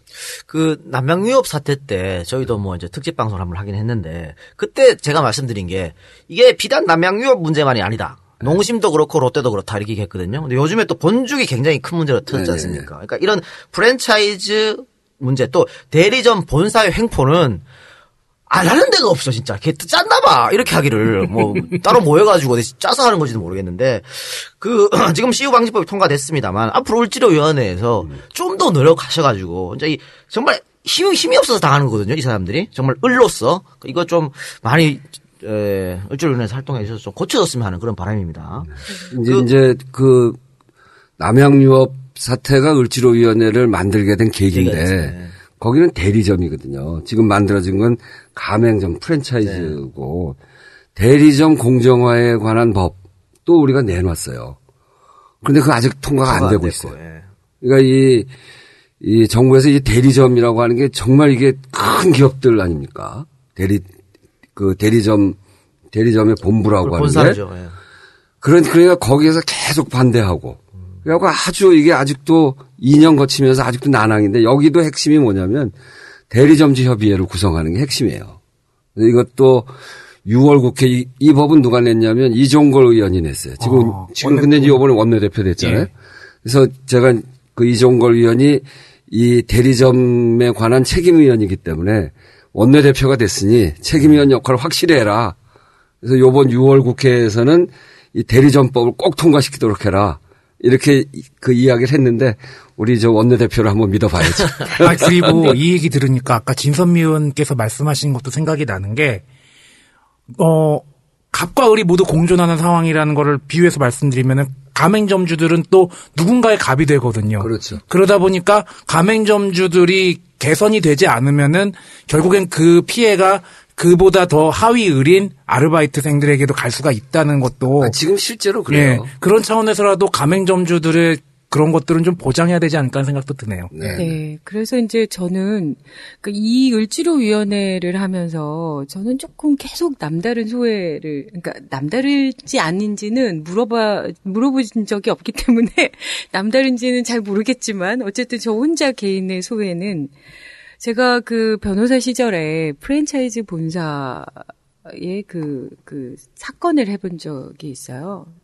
정말 힘들더라고요. 그러니까 이게 변호사로서 몇그 가맹점주와 본사와의 어떤 그런 분쟁 또 그 본사가 이렇게 사기를 시고 그냥 나른 뭐 이런 문제 그래서 그걸 해결하는 게 너무 어려웠 던 그, 그 절망감 같은 게 있거든요. 그리고 아까도 말씀드렸지만 이 계약서를 변호사면 계약서를 작성해 본 경험이 누구나 다 있을 거예요. 근데 그 계약서를 작성할 때면 너무 괴로운 게 의르 입장에서 조금이라도 유리하게 계약서를 쓰면 계약이 안 돼 버리는 거죠. 아 그래? 딴 사람하고 할게. 그렇지. 이렇게 되는 거예요. 그러니까 그런 현실적 좌절을 제가 느꼈던 거거든요. 그때는 제가 그 일방 중에 다 변호인인 뿐이어서. 그래서 저는 을지로위원회가 왜 이렇게 계속되고 수많은 사람들에게 뭔가 아 이게 뭐지 이렇게 생각하게 하는 거 그리고 그것의 존재 이유가 바로 이게 입법부이기 때문이라는 거예요. 그러니까 이미 사법부나 그러니까 법적인 권리 책임 이런 거는 법이 있는 이후의 일인 거잖아요. 법을 가지고 해석하거나 적용하는 건데 입법부는 그 법에 아- 담겨 있는 것들이 지금의 현상에 안 맞거나 아니면 잘못 반영됐거나 아니면 이미 안 그러니까 반영이 안 돼 있거나 새롭게 추가하거나 이런 일을 하는 게 입법부라서 어떻게 보면 을지로 위원회에 가서 법이 담채 담지 못하거나 법이 잘못 담아놓은 것에 대한 문제 제기에 힘을 보태는 거 이것이야말로 입법부의 본질이 아닌가? 전 이런 생각도 하게 되는 거예요. 그러니까 그 경험이 굉장히 수- 소중한 자산 같아요. 진선미 의원한테는. 그렇습니다. 그렇죠. 그걸 겪어 네. 보셨으니까. 네. 그러니까 저도 이 가맹점주 대리점 이 문제에 대해서는 어, 전문 전문가이성으로 제가 알고 있는데 어, 그 정말 사업을 하셨어요. 아유, 이분들이 정말 내살 깎아 먹어가면서 울며 겨자 먹기로 대기업 배만 지금 불려주는 그 구조예요. 안 그러면 하기 싫어 나가 이렇게 돼 버리니까. 네, 백전백패죠. 그렇죠. 또 백전백패. 그리고 어 이거를 그러면 내가 도저히 못하겠다. 내가 팔아야지. 그럼 그거는 내 뒤에 오는 사람을 수- 속이는 거지. 내가 어떻게 보면 사기를 쳐서 이 사람한테 떠넘기고 내가 나가는 거거든요. 그러니까 이 계속 정말 이, 이 사람들의 눈물은 끊임이 없다. 이, 이런 눈물을 꼭 우리 을지로 위원회에서 좀 닦아주시길 제가 부탁드리고요. 어, 또 하나 이 중소 상인 중소기업 보호에 관한 법률을 통과시켰던 게 독점 규제 및 공정 거래에 관한 법률입니다. 이것도 2013년 6월에 통과된 건데 에, 법률명 약식으로는 슈퍼갑 일감 몰아주기 제한법 이거지요. 그러니까 그 지금 대기업 재벌들이 사실 뭐 하, 정말 진출 안 하는 곳이 없잖아요. 나그 인간 진짜 어떻게 하려고 그러는지 몰라. 아니 어떻게 대기업에서 뭐 빵집, 커피숍, 떡볶이집, 어 요식업까지 다다 헤쳐먹으려고 니들끼리 다 해먹어라 이씨. 근데 이제 그런 문제점에 관해서 출발해가지고 이제 이런 법률도 나온 것이죠. 그- 그러니까 이제 우리나라 재벌들이 1세대 재벌 있었잖아요. 네.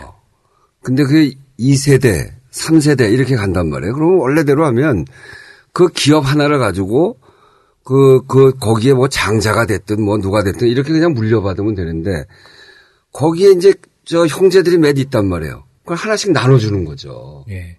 그리고 그, 그 또 나눠준 사람이 그 손주로 가면 또, 또 나눠주고. 근데 그게 재벌들이 이제 상당히 뭐, 저, 그, 그 회사의 자산도 많기 때문에 이걸 무슨 기술 발전을 잘 시켜갖고 외국에 나갔고 경쟁력 있게 그렇, 그렇게 상품을 만들면 좋은데 그걸 못하니까 2세대, 3세대로 넘어오면서 그걸 못하니까 결국 그 자본력을 가지고 국내에 있는 작은 가게들, 소, 소상인들 다 잡아먹는 거거든요. 무슨 빵집 다 대기업이 들어오고 떡볶이 다 들어오고 김밥까지 들어오고 이건 도대체 말이 안 되는 겁니다. 지금 재벌들만 우리나라에 살 수 있지 여기서 그동안 자기 상품을 잘 개발해온 소, 그 소상인들은 정말 살기 어려워졌어요. 예. 이걸 이제 막는 게 저희들 을지로위원회 아주 중요한 일 중에 하나입니다.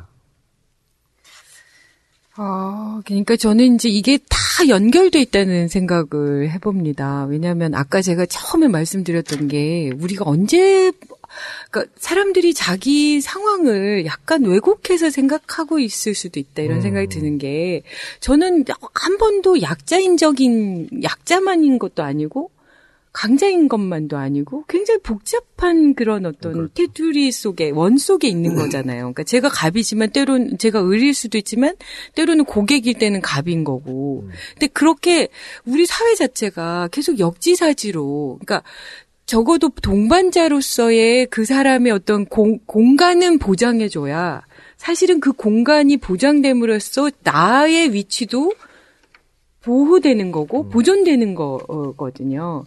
근데 이제 이렇게 되는 거는 아예 그러니까 우리가 예전에 뭐그그 바다에서 어업 같은 것도 그 그러니까 막 씨까지 다 말리는 애기 붕어 뭐 애기 고기들까지 다 이렇게 끌어내면 결국은 나중에는 아무것도 남는 게 없어서 그렇죠. 결국 그 시장이 망하는 거잖아요. 그 고래도 다 죽는 거고. 근데 그런 것 들을 조금 더 우리가 배려하고 그걸 고민해주고 그거를 분산시켜주는 그런 역할을 할 수 있어야 된다라는 생각을 하는 거거든요.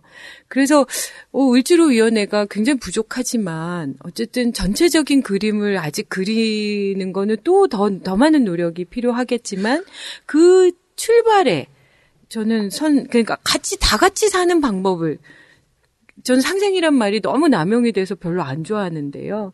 그러니까 그렇게 함께 뭐를 해가는 그게 삶의 본질이잖아요. 그렇죠. 그러니까 어떻게 혼자 살아요? 진호님 말씀은 국민적의 국민적인 인식 전환도 필요하다는 말씀으로 네. 들리는데 아 쉽지가 않은 것 같아요, 그죠? 그러니까 서로 역지사지로 생각해야 되는데, 근데 사실 국민적 인식을 전환시키려면 있는 사람들이 이걸 해줘야 되거든. 그러니까 소위 말하는 노블리스 오블리제를 해줘야 되는데 우리는 그 있는 사람들이 기득권들이 자기 기득권을 안 내놓으려고 지금 이러고 있으니까 그게 재벌들이고 그게 새누리당 의원들이고 그러지 않겠습니까? 그래서 그래서 이제 요즘 저희들이 집중하는 게 몇 개 있어요. 하나는 뭐냐면 중소상인 중소기업 적합업종 이걸 확대해야 된다. 이를- 이를테면 우리 동네 학교 앞에 문구점이 많잖아요. 네. 근데 최근 몇 년 들어서 한 만 개쯤 없어졌어요. 그게. 마트 가 마트가 사지 뭐. 네, 그러니까 그렇죠. 한 가지는 그 학습 준비물 때문에 학교에서 산다. 우리 그 국회 교문위에서 학교에다가 가급적이면 학교에서 주, 그 준비하는 문구는 학교 앞에 문구점을 이용해라. 어, 그렇게, 그렇게 해서 그걸 어떻게 좀 극복해 보려고 하는데 저희들이 문구점 협회 사람들한테 문구점 하는 사람들한테 물어보면 결국 그 문제가 아니고 대형 마트에서 팔고 대기업들이 이거를 이걸 팔기 때문에 도저히 안 된다는 거예요. 이게 이제 굉장히 여러 군데 있는 거죠. 뭐 떡볶이 이런 것도 다 마찬가지고. 그래서 이 중소기업 적합업종을 만들어야 되겠다. 그래서 전에 롯데하고 저희가 상생협약을 체결한 적이 있어요. 이 우리가 이제 신문고를 통해서 쭉 문제를 받아보니까 롯데는 기업, 기업도 여러, 여러 종류의 기업이 있었지만 굉장히 문제가 많이 생겨 있더라고요. 어, 그거 양아치 기업이에요? 네. 아니, 괴- 굉장히 이게 저, 그 롯데랑 같이 일하는 사람들한테 야박하고 굉장히 정말 갑질을 많이 하는 기업이어서 여기는, 여기는 한두 군데, 한두 군데 기업들하고 그냥 상생협약을 한다거나 문제를 해결해갖고는 안 되겠다. 우리가 을지로위원회, 을지로위원회에서 거기 CEO를 국회에 국정감사 증인으로 불러야 되겠다. 이렇게 생각하고 일을 시작했는데 을지로 위원회 강점이 뭐냐면요. 우리 46명이잖아요. 각 상임위에 다 있어요. 각 상임위가 동시에 그러니까 이제 롯, 롯데 문제면 거기 환노위도 걸리고 산업위도 걸리고 정무위도 걸리고 이렇게 여러 여러 상임위에 걸리거든요. 여기서 동시에 이제 신청하는 거예요. 롯데에서 그걸 막으려고 꽤 애를 썼습니다. 근데 여기저기 다 막았는데 막다 막다 한 군데가 뚫렸어요. 산업위가 뚫렸습니다. 그리고 신동빈 회장을 증인으로 채택을 한 거예요. 그러니까 롯데가 난리가 났어. 그래서 그, 그거를 이제, 저, 증인으로 나가는 걸 막기 위해서 결국 나중에 보니까 을지로위원회에서 신청한 거거든요. 그래서 우리랑 이제 교섭을 해서 우리는 증인으로 부르는 거의 목표가 아니라 그렇지. 전체 롯데의 기업들의 이런 문제들을 가지고 을지로위원회하고 총체적인 협상을 하자. 상생 협약을 하자. 이렇게 해서 상생 협약을 그, 그걸 조, 그걸 조건으로 해서 증인에서 빼줬어요, 우리가. 그래서 협상을 했는데, 을- 롯, 롯데가 갖고 있는 모든 사업장의 계약서 전체를 우리가 다 고쳤고요. 그 나중에 얘기 들으니까 롯데 쪽에서 자기들도 기업 이미지를 좀 바꾸기 위해서 계약서를 바꾸려고 하는 생각이 있었는데 이거를 비용을 주고 계약서를 그렇게 바꿨다면 수십억이 들어갔을 거다. 그거 김기식 의원이 다 했거든요. 대신, 대신 해줬다. 네, 네. 그래서, 그래서 계약서를 다 바꾸기도 하고 여러 가지 문제들을 푸는데 그 중에 하나가 로- 롯데마트. 대형마트잖아요. 그게 12시까지 영업하는데 그걸 11시간, 그러니까 그 12시가 아니고 11시까지 줄여라. 사람들이 퇴근하면 집에 가야 될 시간이 있어야 되잖아요. 근데 12시에 퇴근하면 집에 가기 어렵잖아요. 그래서 11시로 해라. 그랬더니 그거는 이 유통재벌 3사가 있기 때문에 거기랑 같이 하겠다. 근데 자기는 11시 동의. 이렇게 해서 그거 하고. 또 그 중에 하나가 이제 아까 얘기했던 적합업종하고 관련된 거는 문구점, 그 다음에 구두, 열쇠, 아, 화원, 열쇠. 이거는 이제 롯데가 안 다루겠다. 이렇게, 이렇게 약속을 했어요. 그래갖고 그걸, 그걸 빼고. 이런, 이런 작업들이 진행된 거거든요. 그러니까 정말 대형마트에서 중소상인들, 그 바깥에 자영업 하시는 분들을 위해서 최소한의 일을 해줘야 됩니다. 그런데 11시까지 줄이는 일은 신세계나 나머지 회사에서 동의를 안 해줘가지고 아직도 못하고 있어요. 그래서 요번에는 유통 3사에다가 을지로위원회가 제안을 할까요? 협의하자. 롯데는 동의했는데 니네, 니네 안 하면 을지로위원회가 시민단체와 함께 해서 불매운동 들어가겠다. 이런, 이런 생각을 가지고 그 이제 나머지 유통사들한테도 지금 요구하고 있는 거죠. 이렇게 해서 겨우겨우 조금씩 바꿔가는 겁니다. 그렇죠. 뭐 세상이 한 번에 바뀌겠습니까? 조금씩 조금씩 바뀌어가는 거고. 참고로 오 의원님 저기 앞에 있는 저 인간이 그 롯데그룹의 피해자입니다. 30년 동안 피해자입니다. 어? 을지로위원회로 오세요. 아, 맞아요. 그리고 그렇게 하니까 생각나는데, 을지로위원회가 이렇게 잘 되는 이유가 또 하나가 있었네요. 위원장님이 거의 모든 현장에 가 있다는 거. 그, 그 그래서 사진 사실- 봤어요. 그 파업 현장에서 갔어서 네. 노동자들하고 같이 으쌰하는 거 작년. CNN. 네. 그래서 사실은 어느 위원회가 그렇게 위원장이 그렇게 현장까지 막 세세한 바- 곳까지 다 그렇게 방문해서 격려하고 이렇게 논의에 참여하고 이렇게 하는 게 참 어려운 일인데 우리의 을지로 위원장님은 그러고 계시다는 진짜 잘했죠. 잘했습니다. 혹시 뭐 개인적 정권욕이 있어서 그런 거 아닙니까? 나중에 내가 뭐 어떻게 한번 해봐야지 이런 생각을 하셔가지고.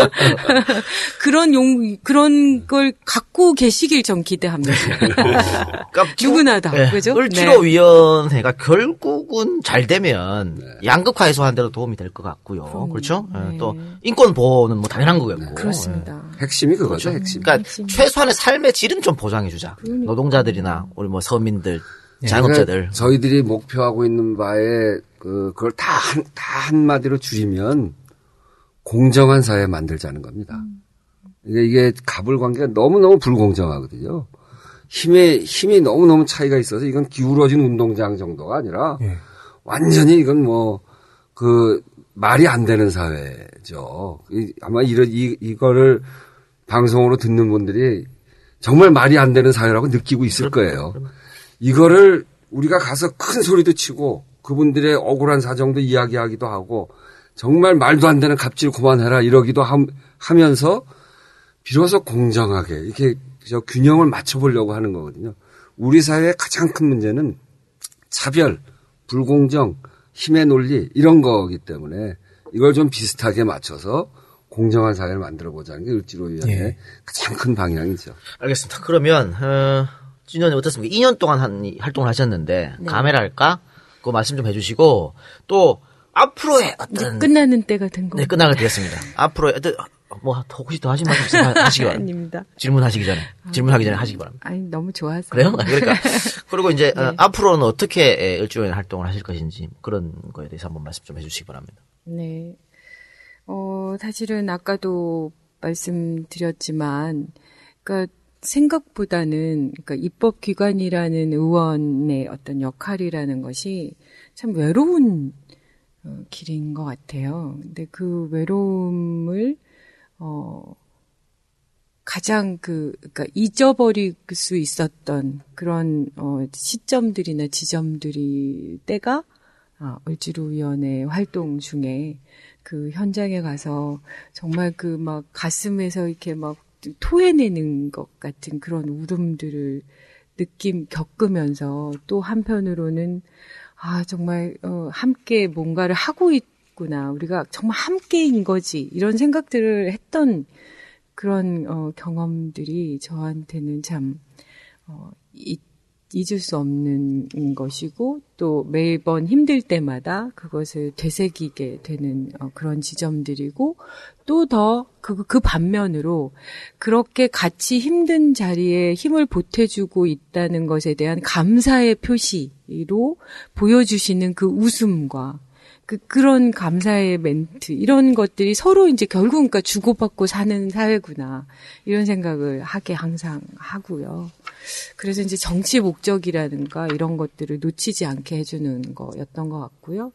그래서 그냥, 어, 이후로 올지로 위원회 어떻게 할 거냐? 지금처럼, 어, 절대 언론에서 써주지 않을 거기 때문에 어, 많이 알아줄 거다 이런 생각은 어, 저 어, 버린 지 오래됐고요. 그냥 어, 꾸역꾸역 제가 열심히 할 수 있는 어, 병풍 노릇 열심히 하려고요. 알겠습니다. 고맙습니다. 우연히도 한 말씀 주시죠. 미모를 갖고 와야 되나? 정말 국민들의 삶이 정말 절박합니다. 우리 2년 을지로위원회를 보면서 천만에 달하는 비정규직, 600만에 달하는 자영업자들,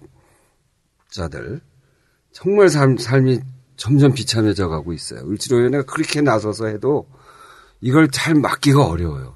제도가 잘 보완이 안 되고 있고, 동, 저희 노원구에, 제가 노원 을구인데, 하계동, 중계동, 상계 6, 7동, 거기 상가를 이렇게 다녀보고 하는데, 정말 어렵다고 하는 분들이 많아요. 이 문제를 을지로위원회가 어떻게든지 그 새로운 모색을 해봐야 된다. 새로운 길을 뚫어봐야 된다. 이런, 이런 생각이고요. 그리고 2년 동안 그런 걸, 그런 걸 하기 위해서 현장에도 같이 가서 같이 노숙도 해보고, 뭐, 같이 그 술을 마셔가면서 밤새 토론도 해보고, 때로는 대기업 CEO의 그 회장 방에 들어가고 큰 소리도 치기도 하고, 국회에 와서 법을 만들기 위해서 애를 쓰기도 하고 이제 할, 할 일을 다 해봤는데 정말 더 세게 해야 되겠다는 생각이에요. 그래서 앞으로는 요번에 이제 그 상설위원회 하면서 시작을 했습니다만 19대에서 끝나지 않게 20대에는 더 큰 길로 갈 수 있도록 하기 위해서 첫 번째는 이 전국화하고 있는 각 시도당에 만들고 또 더 나가면 각 지역위원회까지 을지로위원회가 갈 수 있도록 잘 만들어가는 일이 제일 중요한 일이고요. 그게 돼야 이 꼭 국회의원이 아니더라도 우리 우리 당의 전 노선으로 갈 수 있는 거니까 그 전국화하는 일을 정말 열심히 잘해볼 생각이고요. 두 번째는 어 이제 뭐 쭉 앞에서도 이야기했습니다만 을 을의 문제를 다루는 사람들이 정치 세력화해야 된다. 그러니까 그저 이렇게 피해 당한 사람들의 하소연이 아니라 새정치민주연합이 이 문제를 전면적으로 걸고 나갈 수 있도록 우리 당에도 들어와 주시고 그리고 또 우리 우리 당도 그 지난 90년, 80년, 90년대는 정치 민주화 운동을 열심히 했던 사람들이 당에 들어와서 정권 교체를 했거든요. 이제는 우리 당에 경제 민주화, 국민의 삶의 문제를 가지고 적극적으로 앞장서서 했던 분들이 우리 당에 들어와서 우리 당을 정말 을지로의 정당으로 만드는데 함께 할 수 있도록 해야 된다. 그래서 저희 저희 당이 을지로위원회 2년을 통해서 정말 이 문제를 풀어보려고 하는 진정성 있는 일을 했고 그렇게 노력을 해왔고 그리고 바깥에서 볼 때도 진보 정당 그분들 폄하해서가 아니라 숫자가 작기 때문에 문제를 해결하는 능력에 있어서 굉장히 취약했거든요. 지금 우리는 제일 야당이고 숫자도 많고 실제 현장에서 문제도 많이 해결하고 있기 때문에 그러면서 이 46명으로 우리의 갈 길을 분명히 하고 있기 때문에 이 사람들을 믿고 당에도 참여하고 이렇게, 이렇게 하면서 어, 의뢰 문제를 가지고 정치 세력화하는 길로 가자. 그 길에 을지로위원회가 우리 우리 몸을 다 바쳐서 할 생각입니다. 알겠습니다. 어 어때요 이 박사님 을지로위원회? 음, 저는 을지로위원회 얘기를 듣고 어, 두 의원님 이 되게 많이 느끼신 게 있고 앞으로 의정 활동에도 되게 도움이 많이 될 것 같아서 진 의원님 음, 개인적으로는 이제 지역구 국회의원이 꼭 되는데 밑바탕이 됐으면 좋겠고 우 의원님한테는 정권욕의 촉매제를 작용해서 언젠가 좀 잠룡이 되시길 그런 마음도 들고요. 제가 처음에 이 방송 얘기 들었을 때 어, 민, 저기, 세민연에도 여의도위원회 같은 조직이 있다. 그래서 연구 조직인 줄 알았어요. 근데, 보니까 아니네요. 근데, 보니까, 오, 다시 연구위원회 만, 연구 조직 맞네라는 생각도 들어요. 아까 말씀하셨던 법안을 준비하고 있다는 관점에서 민생 현장에 직접 들어가서 그런 측면에서 굉장히 긍정적으로 생각했고, 어, 우리 흔히 야권이 단결하지 않으면은 절대 새누리당 못 이긴다고 얘기하는데, 어, 제가 좀 모르는 소리일 수도 있지만 시작부터 야권 연대의 기초가 되는 게 또 을지로 연대가 아닌가 생각이 들어요. 아까 오 의원님께서도 말씀하셨지만 어, 소수 정당이 힘이 아직까지 부족하기 때문에 그 시작 단계부터 소수 정당의 의견에 귀를 기울이고 소통의 장을 마련한다면은 직전에 단결하는 것보다 훨씬 더 강한 힘을 발휘하지 않을까 하는 생각도 들고 그리고 마지막으로 말씀드릴 거는 이제 을지로 위원회가 경제 분야에 관련된 건데 어떻게 보면 우리나라에 가불관 게 아닌 게 없는 것 같아요. 그렇죠. 그래서 결국에는 이 조직이 좀 더 확대돼서 법안을 연구하는 것이라든지 아니면은 아까도 아까도 얘기했지만 공정한 사회 해결을 위해서는 을지로 위원회 같은 조직이 경제뿐만 아니라 정치, 문화, 사회 전반적인 분야 통일까지도 좀 뻗어 나가야 되지 않을까 하는 생각도 들었습니다. 알겠습니다. 아, 우리 저 대중이 형께서 예, 살아서 전에 그런 말씀을 하셨죠. 어찌됐든 간에 사회는 조금씩 진보한다라고 말씀하셨어요. 그래서 여러분들 그 정치에 희망을 좀 버리지 마시길 당부드리겠습니다. 지금 새정치 민주연합이 조금 힘든 상황입니다만 그렇다고 해서 어, 너무 돌 던지고 욕하고 하지 마시고 이렇게 열심히 일하시는 분들도 새정치 민주연합에 안 보이는 곳에서 안 보이는 곳에서 어, 나 보이고 싶어.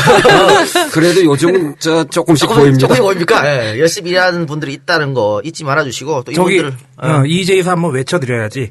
http slash slash euljiro.kr 을지로.kr 어, 포탈에서 을지로 위원회 검색하시면 나오니까 아, 클릭해 보시고 어떤 활동하는지 보시고 응원도 좀 해주시고 예, 그랬으면 좋겠습니다. 게시판에 EJ 듣고 왔습니다. 이거 많이 해주시기 바랍니다. EJ 위력을 알 수 있게끔 그렇게 좀 해주시고 어쨌든 거듭 말씀드립니다만 내년 총선, 내후년 대선 다 이겨야 됩니다. 그래야 정말 세상을 바꿀 것 같고요. 어, 또 새정치 민주연합에는 아까 우 의원님 말대로 음, 밖에서 일하시고 있는 사람들, 의뢰 사람들이 좀 내부에 들어가서 정치 세력화를 해야 될 것 같아요. 그래서 진짜 세상을 바꿀 수 있는 그런 의지가 있는 사람들, 나 같은 사람들, 비례, 비례대표 5번쯤 줘요. 번. 저희가 이제 고색 때문에 그랬어요. 예. 어쨌든 어, 어, 여러분들 음, 노원 을에 사시는 여러분들, 강동 갑에 사시는 여러분들은 귀를 쫑긋 세워줘서 오늘 열심히 들어주시고 또 이 두 분 의원들한테 많은 박수와 응원과 격려를 부탁드리겠습니다. 이 좋은 사람들이 내년 총선에 안 보인다면 가슴 아, 아픈 일 슬플 아니겠습니까? 예. 그렇죠. 예.